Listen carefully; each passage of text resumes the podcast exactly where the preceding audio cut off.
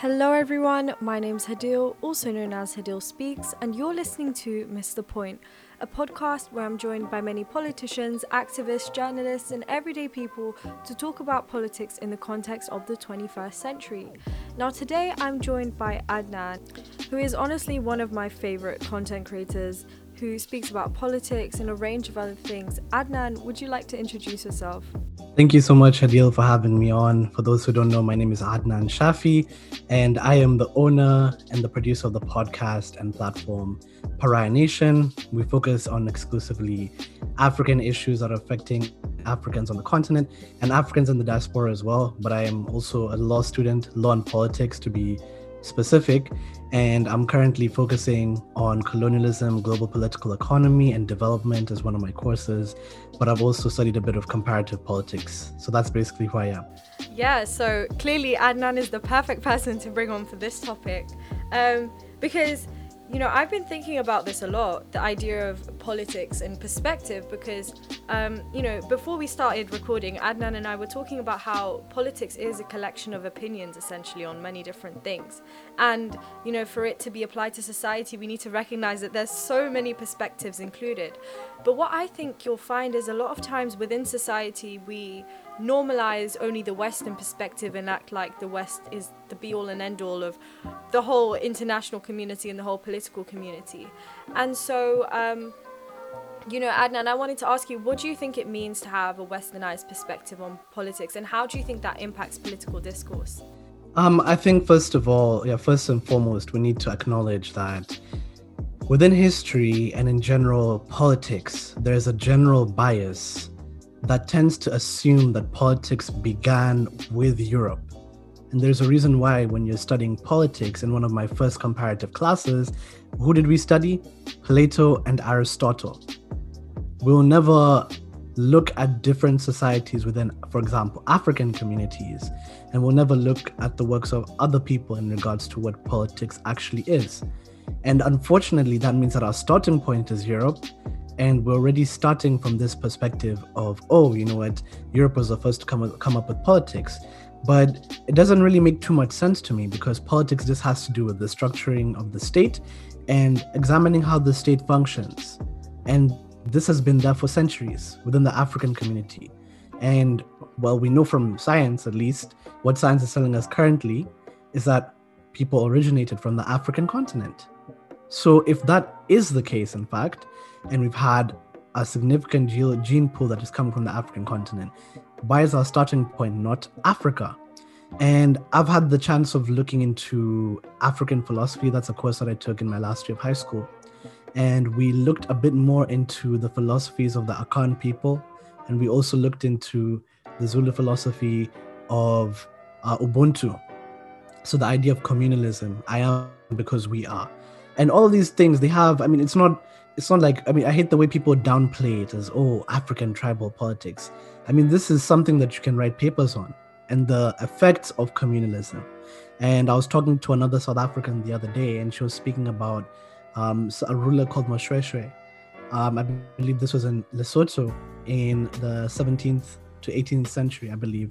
Uh, but don't quote me on that one. I'm not too sure about the date or timing. Uh, but he also apparently had a form of democracy and there was some form of communalism, etc. So I think it's very misleading that we often start off with Plato and Aristotle and simply just leave it there. You know, even when we're discussing the concept of politics, people just assume that every African society had elders and that was it.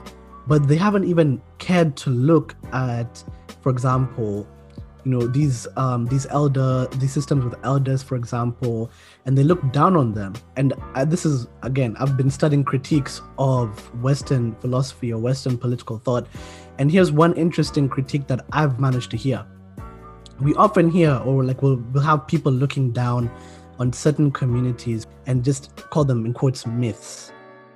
Yeah, 110%. You know, one of the key parts is this idea that I hinted at earlier of perspective um, I feel like when we evaluate or judge the value of different um, societies and their conception of politics or the state, we compare them to the Western conception of the state or etc.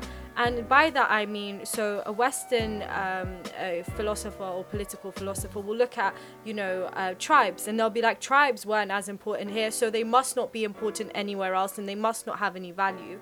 And that normative idea of, you know, the West is normal and everything else is is uh, you know different or weird or inferior or uncivilized or underdeveloped, which is something we still hear today in politics. But this same notion is what allows us to you know limit our ability to actually go into and comprehend other states and other forms of, of politics and other areas. One thing I want to throw into the bucket, I guess, is this notion of just accepting things as plain truths. I think the moment we start to accept things as a truth without questioning them is where we see a lot of problems. And the moments where we aren't given the choice to question or consider what we actually think about a topic is also a big problem. Um, I've been noticing this a lot, but I feel like in today's society, especially because of the rise of social media, and especially because a lot more people have access to social media and have access to a platform and can speak. A lot of the time, we speak in headlines. And by that, I mean two things. One, we only read the headline and not the full article and don't do any further reading on it. But also, two, we speak almost with like headlines. So we say things that are meant to be are meant to create outrage, things that are meant to capture people's attentions, rather things that are meant rather than things that are meant to start a discussion.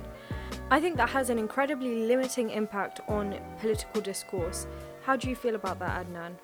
Um, I definitely agree, and I want to touch more on the point of you know accepting things to sort of just be truths and i totally also agree with the the concept of speaking in headlines the issue is i feel like a lot of people are not politically conscious enough and this is one weakness that I mentioned within the educational system as a whole. You can look at one of my podcasts where I talked about the African educational system and what exactly we're learning. And then I asked in that podcast, you would teach people the laws of mathematics. They'll know about Pythagoras, they'll know SOHCAHTOA, they'll know about pi, they'll know about oh integrals, and they'll know about differentiation, but they won't know what's going on in parliament, right? And what is the use of an educational system like that? If not everyone is going to be a mathematician or a scientist or a computer scientist, but everyone is going to be a citizen to whom they are subject to the state and its laws. So, why are we not teaching politics in some degree as a mandatory subject in our educational systems? I think that that's one of the things we should definitely learn about. Learn about the structure of the state, learn about different kinds of states etc., and learn about how they function. And definitely, when we're speaking in headlines, most people say that, oh, you know, I'm capitalist, I'm socialist, I'm a democratic socialist, or I'm a leftist. Like, do you even know what that means? right? It's like, it's unfortunate, but like, you know, a lot of people speak without knowledge. And I think that it's it's incumbent on every single person to read before you speak. So don't just follow the crowds, right?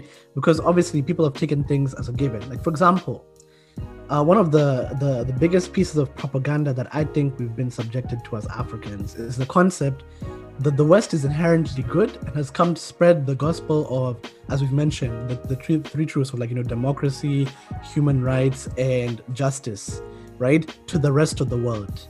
And obviously, we know this is just a guise. Uh, this is just a small cover, right, a small veil for what is actually imperialism right? And we've mentioned how you know you have to start off by othering people, and then you go into the countries and say, you know, hey, we've brought you democracy, we've brought you human rights, look at this, etc. And obviously, this has been used as a precedent for the invasions of Libya, for example, and the invasions of Iraq, etc. We know about all these different things. So a lot of people, unfortunately, have fallen prey to these ideologies, and which is why I think it's also important while we're learning about, oh, this is the good system, this is the good system. It's also important to know what other people are saying about these systems, because right now, as you said, people say that Africa is poor, but not very many of them will ask why. They'll automatically blame it on the leaders. Although, yes, I agree they have their part, but I can tell you one thing right now from my studies, especially when it comes to development, the IMF, debt, structural adjustment programs, even if Africa's debt was cancelled tomorrow and tomorrow we got the best of the best of leaders, we'd still be behind the West. and it would not be an equitable playing field or uh, this neoliberal free market that Western leaders are preaching about. Because we cannot ignore, for example, the presence of something like colonialism in affecting what is happening in, the modern day. So people obviously they, they, they never ask the question why. Right. And this is another thing that breeds racism as well. I mean, we'll probably sure get to that topic as well. But people will ask, oh well, why do Nigerian immigrants do better in the States than the actual African Americans themselves? Why not ask the question why? People make sweeping statements. Oh, oh, there's a problem with the black community and crime. Have you asked why? And it's that question, right, that possibly leads you to more questions that'll actually lead you to more questions, and that'll eventually lead you to knowledge. And you can form a holistic and informed, objective opinion on what you be, be like believe to be the truth.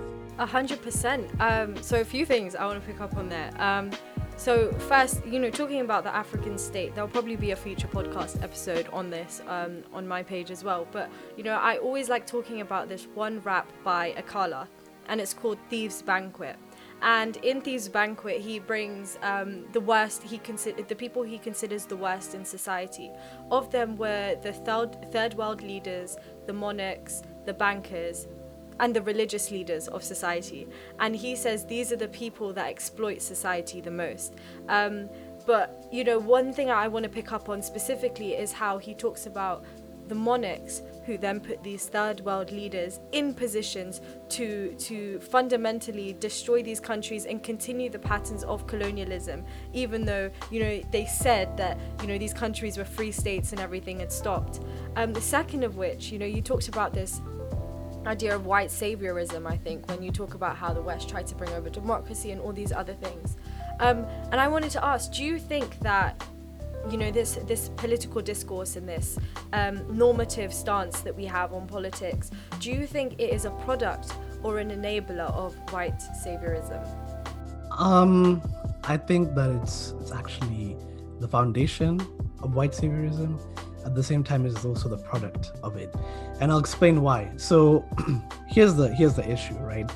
You have a group of people who have taken collective ownership or leadership of the world for at least one century through the the enterprise of colonialism and it has been top down from them they're the only ones that have been you know, essentially constructing these political narratives, and that their works are the only ones that are really represented in academia as something that's credible, as we've mentioned. So there's no representation whatsoever in any, you know, major academic schools of thought of non-European or at least even American works, right? That's something we can we can argue uh, definitely for. And most of these articles, etc., even on African history, African politics, a lot of these, um, in quotes, the, the leading people in these fields are not even African themselves right? Which again is something that's definitely problematic. We're not saying you can't have an objective opinion as a non-African on African politics, but it comes with a bias. That's the most important thing.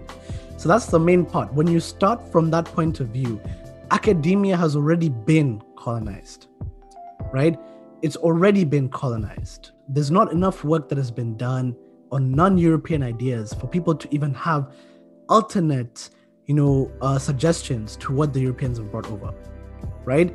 People know it within their own communities, right? And people obviously know these different things, but we the nation state is something that has been imposed on colonial uh, former colonies actually, right? I mean, who said that we wanted to to live within these lines that they just decided to wake up and draw one day? Who said that we wanted that? Right? One of the tribes that I'm actually from, the Maasai people, have been split between Kenya and Tanzania. And obviously, that's a whole different history in and of itself, right? But you have tribes that have been split, right? And you've had, and um, obviously you're very privy to this case as well, the South Sudan and North Sudan, right? That whole secession issue over there, the whole, you know, Cameroon issue with the francophone and anglophone, uh, anglophone parts of the nation. All of these different conditions have been on, imposed on us, right? So it's like, how do you, how are you going to blame Africans for the situation that they're in and then be like no no no don't worry we're going to we're going to save you this is exact same colonial rhetoric that they use and even if you look at the the covenant of the league of nations right they speak of representing people who cannot and i quote stand on their own two feet. Right? And who are they referring to? Colonial subjects. The same thing, the same language was used by by Winston Churchill, some of the the British favorite, you know. Um, you know, he mentioned in the Atlantic Agreement um, about oh self-determination, all these different things, and then he had to go back home to Parliament and say, actually, I didn't mean colonial subjects. So you see how they're always just shifting the goalposts. So they oppress, right? And it's as if you've been beaten up, right, by someone, and then you go to the hospital and you're asking for someone to perform surgery, and then it's the same person who beat you up it's the same doctor who's giving you like the surgery right? This is exactly how it's worked as a cycle. It's like impoverish africa then you start having this new colonialism in the form of imf and world bank loans. Then you also start having people coming on those missionary trips so like oh let's go save africa. Let's go save these countries. It's like let's be honest. And we can see that these these all come from this idea of colonizing even academic circles. Yes um you know the title is is politics universal? And i feel like what we're uncovering here is that we are being taught that politics is universal. We are being taught that there is only one lens to look at and analyze politics through, but that doesn't necessarily mean that politics is universal. And that most definitely does mean that every, I, I feel like every analysis, every critique, and every perspective available on politics is fundamentally valuable. I think I was actually at a conference, the Pan African Youth Conference. Um, uh, I believe a few days ago, and they were talking about the socio-economic development of Africa. And one thing they were talking about is the lack of academia that you were talking about. So the lack of academia, the lack of figures, the, la- the lack of research being done by Africans on Africa in the continent and the lack of representation they, they receive in the biggest publications like The Economist and, and many others in the West. And they were talking about how, when I say they, I'm talking about leading professors. Um, you know, they were discussing how this has a fundamental impact on not only our understanding but our perception of African politics and our perception of politics outside the Western sphere. So it gives this impression that the politics is not as developed, not as not as um, the, the, research isn't done in a way that is. Um, critical and it doesn't use good methods etc when that couldn't be further from the truth what part do you feel like organizations such as the UN um, and countries, certain countries having veto powers, play into this idea of Western centricity within politics? It just proves that colonialism and, in general, imperialism mixed with capitalism they promote an unfair concentration of power that is bound to be misused. If you look at who has vetoes in the Security Council today, this is something clear. You can see it. There's a clear inequality, right? And I'm not here to say that, oh, the UN is the worst organization to ever exist. They have done good things, right? But I may also remind you that there are times where the UN has been unable to act. And people should stop viewing the UN as this savior, this angel that's going to come down and save it. No, it's not. The UN is a vehicle at times for imperialism. Why? Because if you have countries that have supported imperialist aims, right, before, and they have imperialist interests, of course, if they have a veto vote, you think that the resolution is not going to go through, especially if they're all in like, you know, this conglomerate of like nations. Of course, it's going to happen, right? So the UN is more of a vehicle. It can be used for good, it can also be used for bad right? So this is one thing. And another thing that I'll mention is that when you have this concentration of power, you can see that in all the main organizations, the IMF, and the World Bank. Who has the majority of the votes, which are like sort of weighted? It's the US. Yeah, a hundred. You know, this um, whole discussion reminds me of you know imperialism being the highest stage of capitalism, and the more and more you talk about this stuff, you see its validity. Of course, our international um, politics, the dynamic of it is inherently exploitative. Um, the, go- the global south and many countries within the global south are constantly being exploited by the power structures. And so um, I'd want to ask you do you think other countries internalize and express these Western centric perspectives by choice, habit, or force? Uh, that's a deep question. I'd say that it, it probably has to be a mixture of all of them, right? Um, because there's definitely states which have decided that, you know what, we're going our own route. We're not going to follow all of this, and there's certain states that, that had to adapt. So obviously, we know, for example, there's certain African countries that still recognize certain kingdoms. In Kenya, we recognize the the Wanga uh, kingdom, etc. and in uh, obviously South Africa, they recognize the Zulu kingdom, etc. But obviously, those institutions have had to change because of the effects of colonialism. And within Botswana, there's certain areas, I believe, where you can go to a court and it's the elders that have that uh, permission to uh, to hand down that ruling. In Ghana as well, they have certain jurisdictions where uh, you can be able to exercise or rule on certain tribal matters. And um, there's an entire court that involves itself with that process. But there's definitely been that perspective on it. And here's the thing I mean, it's, it's a bit odd because we've all adopted constitutions. Many of us have been able to resort to the legal systems of the former colonizer, which is why, as a law student, I can study here and I can even study in Hong Kong, I can study in Canada, etc., and still go back to Kenya and practice law because a lot of it came from the same source. So we've adopted this idea of common law, precedent, all these assumptions we've sort of you know taken that generally though it has to have been by force. It's not like for example one can say i'm going to reject the nation state right? Because um, if you look at the legal the international definition of what a state is um, there's that acronym of tspgc and one of them is like you know uh, recognition right? Within those uh, those letters just within the sub sub uh, definitions of those letters right? You have to be recognized as a territory, you know, with a government and a population, etc., by other countries. Otherwise, you cannot be or like have a state or jurisdiction, etc. Right? And this is the issue we also have, you know, with places like Somaliland, Western Sahara, etc. So it's not like a, an African country or the African continent can even come together and be like, actually, guys, let's go back to the way things were before colonialism and let's move with life. We kind of we've been forced largely to adopt this nation state system and adopt the assumptions of this national identity, which in and of itself is also problematic. Now, I hope throughout the duration of this episode, you've been able to consider a new opinion. Because this podcast is called Miss the Point. It looks at politics where sometimes we may miss the mark or miss the point.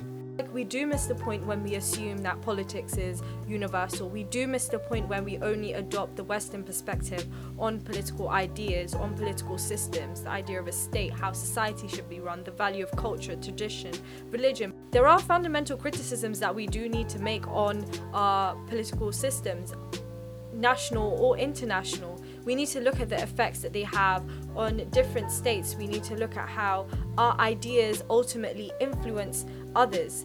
And so we need to stop assuming that politics only exists in a vacuum. And people have the right to autonomy and sovereignty, but is that really being granted in today's society? I'll leave you with that question uh, for this week. And so, to everyone who's listened to this podcast, thank you so much.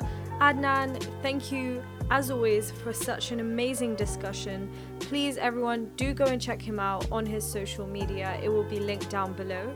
And until next Wednesday at 7:30 p.m., Hadil speaks over and out.